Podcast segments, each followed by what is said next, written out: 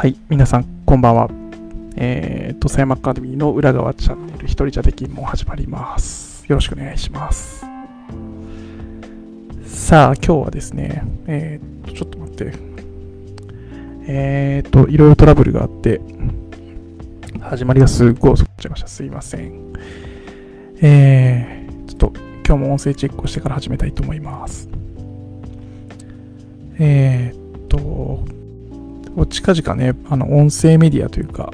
ポッドキャストの方に移行するっていう話で、なんかあんまりこう、空白の、あの、音声の空白の時間帯があるとですね、えー、まずいということで、ちょっと、編集もね、ライブ配信なんで編集もないから、ちょっと緊張しながら今日はやってみたいと思います。はい。じゃあ音の方も大丈夫なんでね、進めていきたいと思います。えーと、このチャンネルは、土佐山アカデミーの、えー、事務局長吉富の、えー脳内をですね、ダダ漏れさせる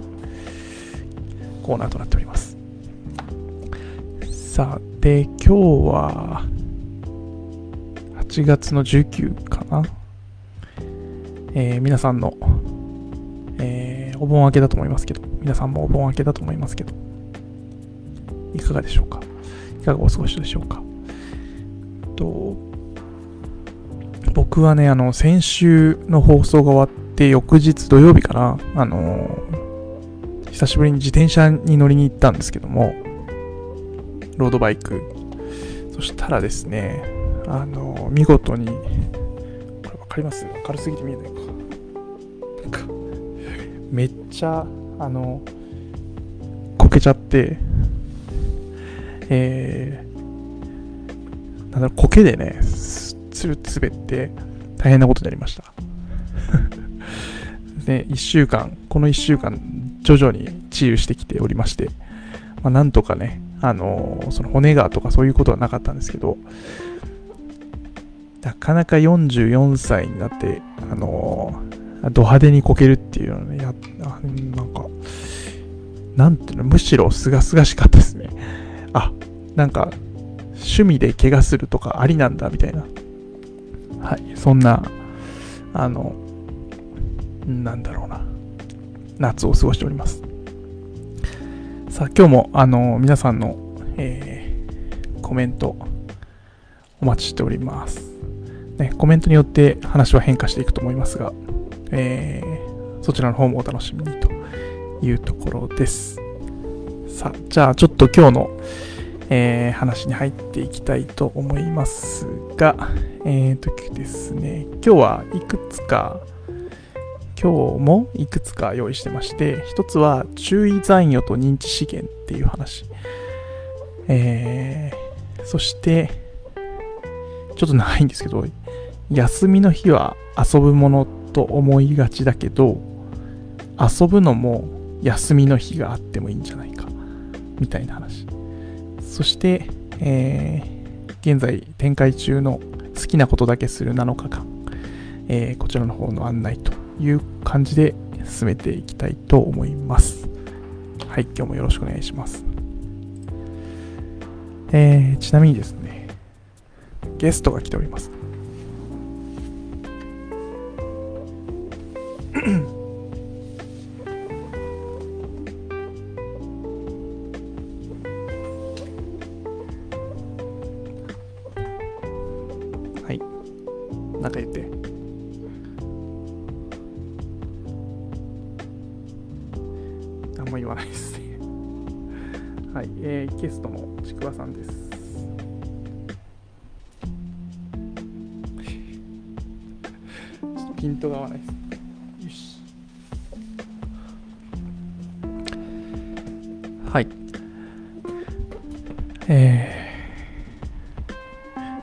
今日ですね、あの、ちょっと完全余談からですけど、このマイクがいきなり、あの、5分ぐらい前に使えなくなっちゃって、なんでかなと思っていろいろ調べた結果、えーと、ケーブルでした。えー日頃普通に使ってるケーブルが急に使えなくなるっていう、ちょっとビビりましたね。もう、それでなんか、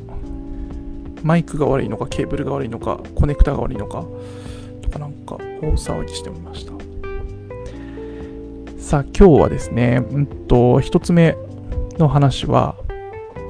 えー、注意残余と認知資源っていう話です。で、まあ、これもあの、最近何か本を何十冊って読んだ時にの出てきた記事の情報の一つでそこからこうなんかちょっと頭の中に残っててでそれからこうなんか頭の中に残ってるとその世の中の情報を見た時にあって思うなんかこれどっか見たなみたいなそういう意味でとりあえずなんか自分の中にわーってインプットするってすごい重要だなと思いました。つまりアンテナを形成するっていうか、なんかめちゃくちゃたくさん、あの、前回の話で言うガブ読みして、なんか自分の中に、あ、これが自分に興味あるんだっていうのがわかるから、えー、それによって世の中が、世の中を見るアンテナが形成されるっていうのは、あの、あ、そういうことなのかな。そういう読み方もあるんだなっていうことを、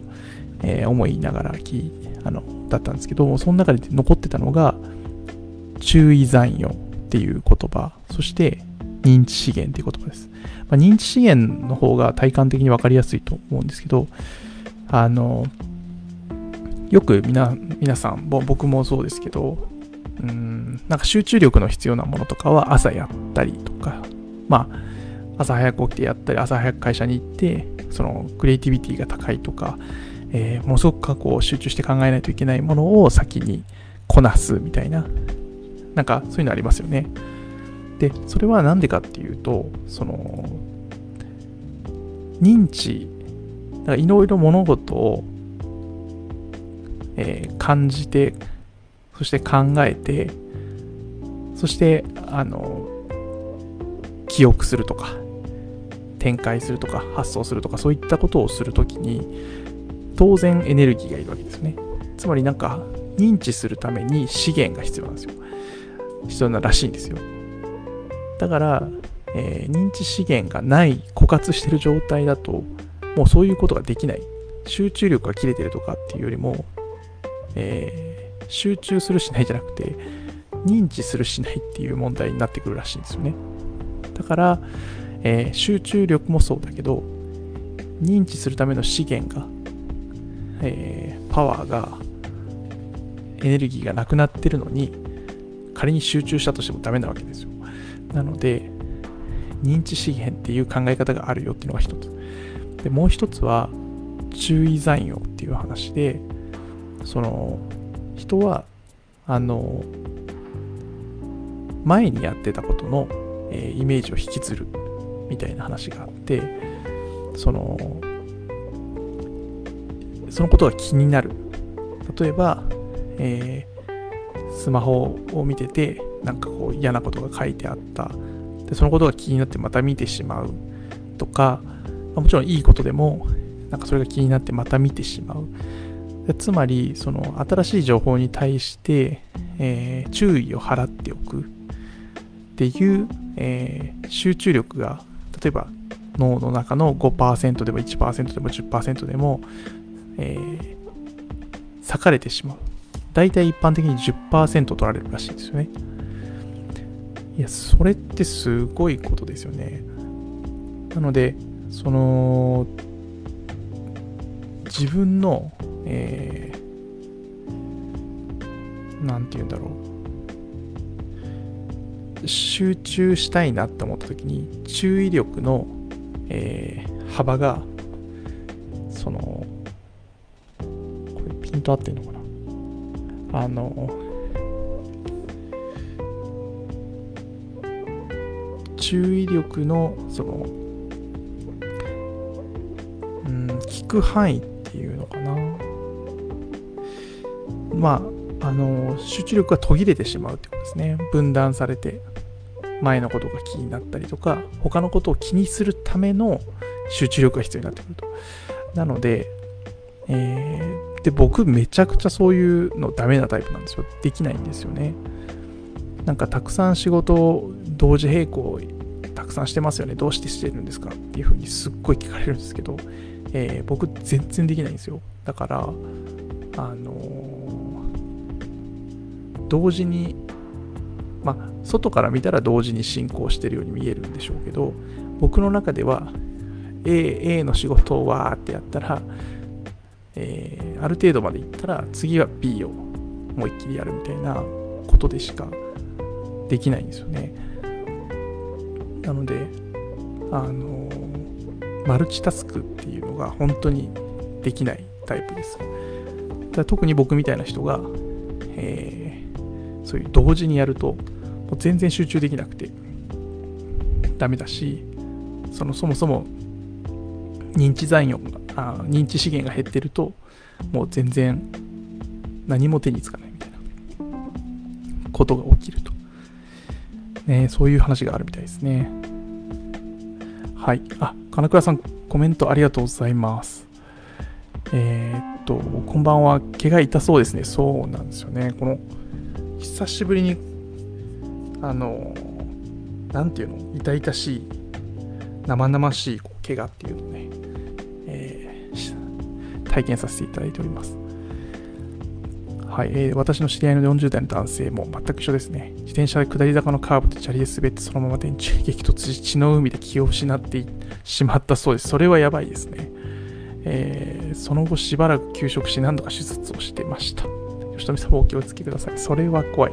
いや、でもね、本当にもう打ちどころみたいな話はどう展開するかさっぱりわかんないですからね。あの、なんていうのかな。僕もたまたま苔で滑ったんですけど苔があったから落ちた後滑ってそんなにこうガリガリ傷がつかなかったっていうね。なんかいいのか悪いのか不幸中の幸いって言ったらいいのか何て言っていいのか分かんないけどあるんですよね。はい、まあ、ここで運を使い果たしたんじゃないかっていう話もありますが、えー、なんとか生き延びております。で早速ね翌々日ぐらいにはもう、えー、リベンジのために同じ道を走ってですねなんとか克したかなと思ってます。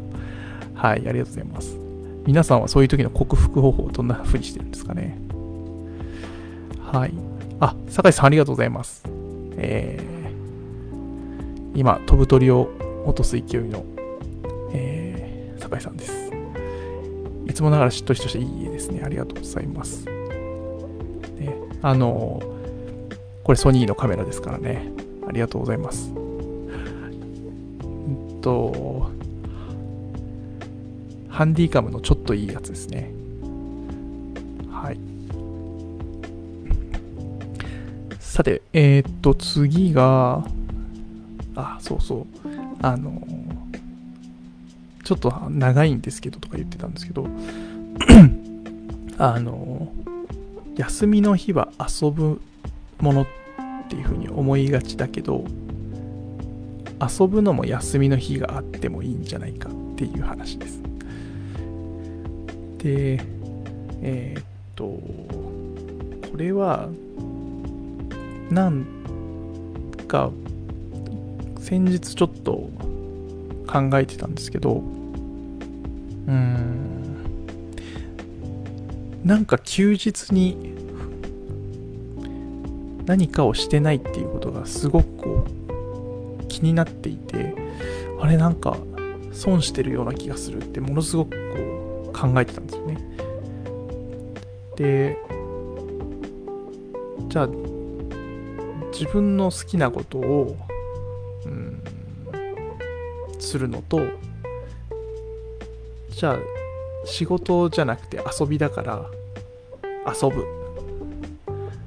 じゃあ遊ぶのと自分の好きなことするのと何もしないのでどれがいいんだろうなっていうふうに考えてて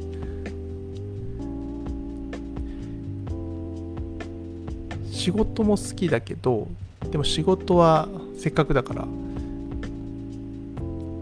仕事じゃなくても仕事じゃないことうん仕事じゃないことをしたくなるじゃないですか。せっかくだからって思っちゃうんですよね。でせっかくだから遊ぼうかなと思ったけどじゃ何何して遊ぶのが一番効率がいいのかなみたいなことは気になってで僕最近あのよく手帳の話をしてると思うんですけど手帳にじゃあ自分の、えー、何して遊びたいのかなっていうのを書いてたんですよね。わーって。そしたらなんか決まんないんですよ。で決まんなくてえー、じゃあもうもっと書いて書けばいいじゃんと思ってずっと書いてたんですよね。そしたらあの30分40分ぐらい経ってでもなんか書くのは楽しいんですけどあの決まってないんですよ。でえっと何してんだっていう話を思いかけた時にあこれ遊んでたんだと思ったんですよね。だからあなんかこう例えば寝るっていう遊びとかもあると思うんですよね。なんか何もしてないと遊んでないように見えちゃうんですけどなんかそうじゃないなっていうことを思って究極何もしないっていう遊びがあったりとかえー、なんだろう。なんか考え事をしてるっていう遊びがあったかなんかそれも全部含めて遊んでるやんと思って、えー、だからこう自分が決めら決められたっていうか世の中にある決まった遊びをしようとしてしまうっていうことないですかなんか。だから名前がついてるやつやりたいみたいな。だそうじゃなくて、なんか例えば例えば焚き火したいみたいな普通こう名前がついてることをしたくなっちゃうんですけどえ実は焚き火しよっかなどうしよっかな。いやでも星見も見るのもいいしな。カー出るしな。うーん。やっぱり YouTube にしよう。みたいなことを考えてる間も実は遊んでんじゃないかなっていう、えー、本人的にはめちゃくちゃ楽しいんじゃないかなっていうようなことを思ったんですよね。で僕自身はそれに気づいてなかったけど後々気づいたらそれで考え事してるのすごい楽しいみたいな。なんかそういうのないですか？あの車選ぶ時にカタログむちゃくちゃ見てるのってすごく楽しいじゃないですか。であれって遊びじゃないけど遊びなんですよね。カタログを見てますっていうのはなんか遊びとしてあんまり認定されてないと思うんですけどでも楽しい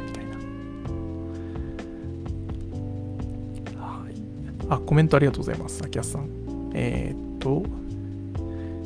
自然と接していると次から次へと個人の事情を無視した課題が入ってきます。昆虫とか、確かにね。人間のつまらん事情で悩んでいる場合ではなく、確かにそうですね。確かに。だから、えー、そういう意味で、あの、うん、山の人たちというか、まあもちろん自然と接している人たちっていうのは、何かそこのところが達観してますよね。あの、自分のコントロールできる範囲って、こんなん、こんなんしかない、ちょっとしかないじゃんみたいなことが刷り込まれてるっていうか、思考回路の中に。だから、なんかそこの、あの、まあ、どっちがいいとかそういうことじゃないですけど、都会の人に比べて、えー、自分のできる領域の狭さもしくは他のこと、他に不可抗力みたいなことの大きさみたいなことをものすごく理解してるっていう感じはありますよね。いや、本当にそうだと思いますね。で、それを、その、例えば、自然の中で仮に本を読んでいたら、うん、例えば、日の当たり方が、あ、例えば眩しいなとか、虫が来たとか、何かそういうこう、えー、まあ、集中力を遮るものがあるって言えば、それはそうなんですよね。だけど、えー、それは対処の方法があるんですよね。でこう、蚊取り線香を焚いたから虫が来ないとか、日陰に入っあの、ここだったら3時間は日陰になるとか、なんかそういうこう、えー、アクションとリアクションがはっきりしてるというか、因果関係が分かりやすいというか。だけどこうなんだろうなそのスマホを見てしまうとかなんかピコンってなったらついこうなんかやり始めちゃってみたいなことがで結構コントロールしにくいんですよね。これはなんか認知心理学者の方とかと話したらわかるんでしょうけど何かそのあれななんだろう。本を読むっていうことに対する成功報酬みたいなの脳内の報酬系報酬系の考え方ドパドーパミンとかの考え方と なんかきっと関係があると思うんですけど。何かスマホを見るとなんか脳が得したような気がするんじゃないかなっていう。そんな気がしますよね。で自分がそのいろんな案件だったりこういろんなタイプの、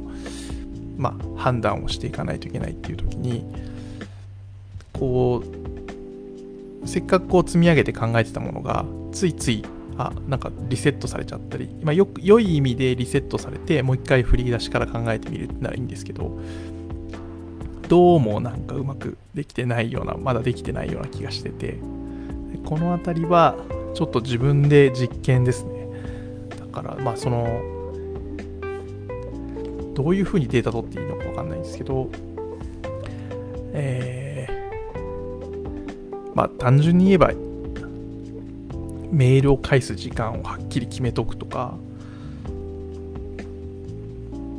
うんまあ瞬間的に判断することがいいこともあるんだけどどうせその相手からはその非同期コミュニケーションだから見えないいいわけじゃないですか。別になんか Slack に速攻で返さなくてもあの今どっか別のとこことしてるのかもしれないなって思うわけで。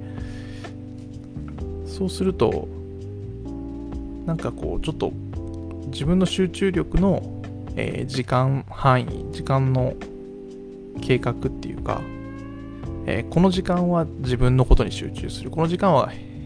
外からの情報に対して反応することに集中するとか、そういうのを改めて、ね、昔からみんな言ってることですけど、改めて、えー、やりたいな、みたいなことを、今週はね、この怪我もそうなんですけど、えー、思いました。すごい、あの、単純なことですよね。あの道路、狭い道で、えー、スピード出して、で、ちょっと石があったんで、転がってたんで、避けようとしたら、滑るっていう。あの、で、滑ったんだけど、苔で滑ったんだけど、苔があったからちょっとこう、傷が浅いっていう。まあ、不思議っちゃ不思議ですけどね。いやでも改めてこの限界値っていうのはねよく分かりましたね。ねあの自分もよくあのなんか呼ばれて講義したりするときになんかよくこのルールを知るための方法みたいな話をよくするんですけどでそれは失敗するしかないっていう話をしててだからたくさん失敗して、えー、あここをやるとあのこの領域ではここをやると失敗するんだとかから逆にこっちのあの方角は、えー、ここまでやっても怒られないとか、なんかそういう話を、えー、たくさん失敗して、その全体像を把握するんだみたいなことを言ってるんですけど あのね、僕も失敗して、あの痛みとともに経験値が増えました。いやー、あれ多分ね、あの、もし人も車も通ってなかったんですけど、あのもし人がいても僕が見てたらね、いや笑っちゃうと思いますよ。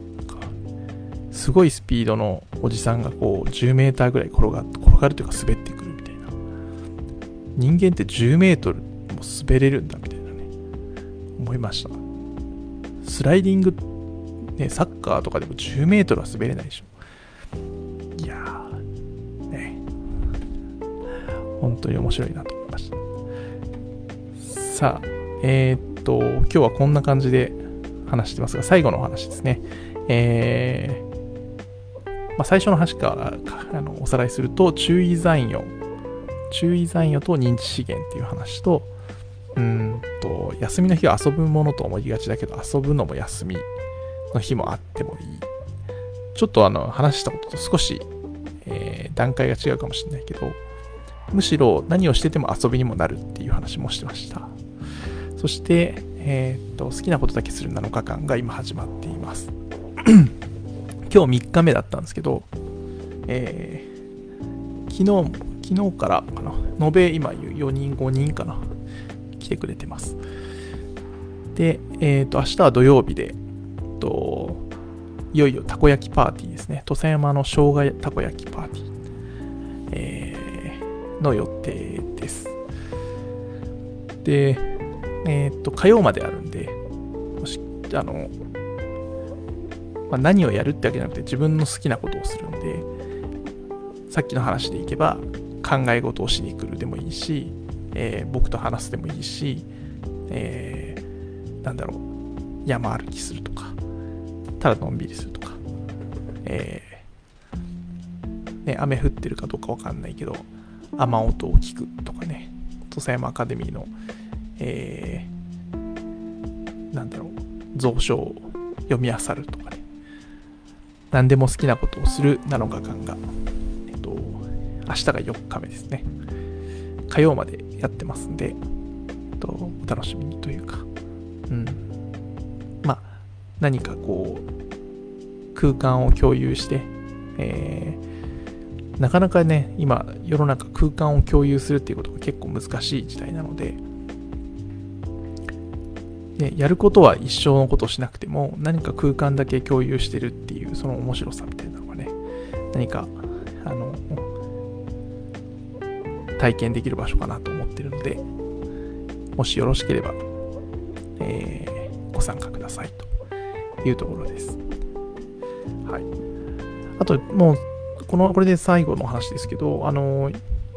この一人じゃできんもんのあの動画に関してはえー、っと、吉富のタイムラインでもちろん見れるんですけど、ハッシュタグで一人じゃできんもんって入れてくれると、と今までの投稿、あの、映像が全部並ぶので、えー、っと、見やすいです。後ほど、あの、このコメント欄に、この、ここをワンクリックしたら見れるよっていうのをちょっと並べてみますので、えー、ちょっとアーカイブとして見るときとかに便利かなと思います。あとね、あの、音声メディアに移行するっていう話をしてましたけど、うん、先日その、えー、っと、土佐山アカデミーのパートナーでもある野夏さんっていうのがいるんですけど、野夏が、えー、何かその、この映像、映像？ライブの音声だけを取り出して、音声メディアに載せる実験を今始めてくれています。なので、えー、ちょっと聞いてみたんですけど、結構ね、いい感じなんですよ。で、ちょっと近々、さらに、えー、皆さんに、えー、なんていうのかな、聞き方を選べる状態が作れたらなと思っています。はい。ではですね、あ、ありがとうございます。あ、コメント来てた。たくさん失敗し全体像を把握する。ああもうそうですよね。これは多分もうプログラムの世界とか、あの、IT の世界も一緒だと思うんですけど、何か、いろんな指標、指標っていうのかな。例えば土佐山で、あ、こういうことしたら怒られるんだ。でも、こう、柚子の段々畑でそうめん流ししても怒られないんだ、みたいな。えー、でもこういうことはすぐ怒られちゃうんだ。っていうことが最初全然わからなかったんですよね、土佐山か。アカデミーも僕も。なので、えー、それをね、早めに知ってしまえば、えー、振り切ることができるんですよね。あ、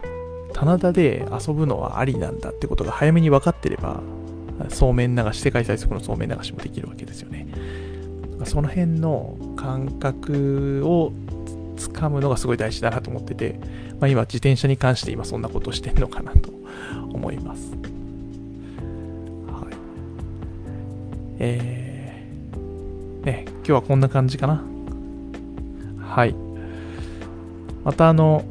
こんな、あのー、こんなことについてどう思うのかとかね、最近結構そういうの聞かれることが多いんですよね。何かあの、えー、なんか具体的にそのワーケーションについてどう思いますかみたいな、その自分がやってることと近い領域のこともあるんですけど、なんだろう。子供に、えー、なんかハッとするような気づきを与えるにはどうしたらいいんですかみたいな。なんかその、別にその脳科学者じゃないし認知心理学者でもないんだけどなんかなんでそれを僕に聞こうと思ったのかみたいな話とかね、あの、急に聞かれて面白かったりもします。えー、インスタのね投稿のハッシュタグどうするとかね。なんかそういう あの、なんかそれはちょっとコピーライティングっぽい要素もあるんでなんとなくわかるんですけどなんかいろんな質問があって面白いんですけど。また、あの、なんだろう、質問があれば、それを、それをネタに話も展開できるかなと思うんで、来週またそういう話もできたらなと思っております。コメントもいつでもお待ちしております。はい。じゃあ、えー、今日は35分ですかね。こんな感じで終わりたいと思います。今週も見ていただいてありがとうございます。また来週も金曜10時からやりたいと思います。よろしくお願いします。ありがとうございました。おやすみなさい。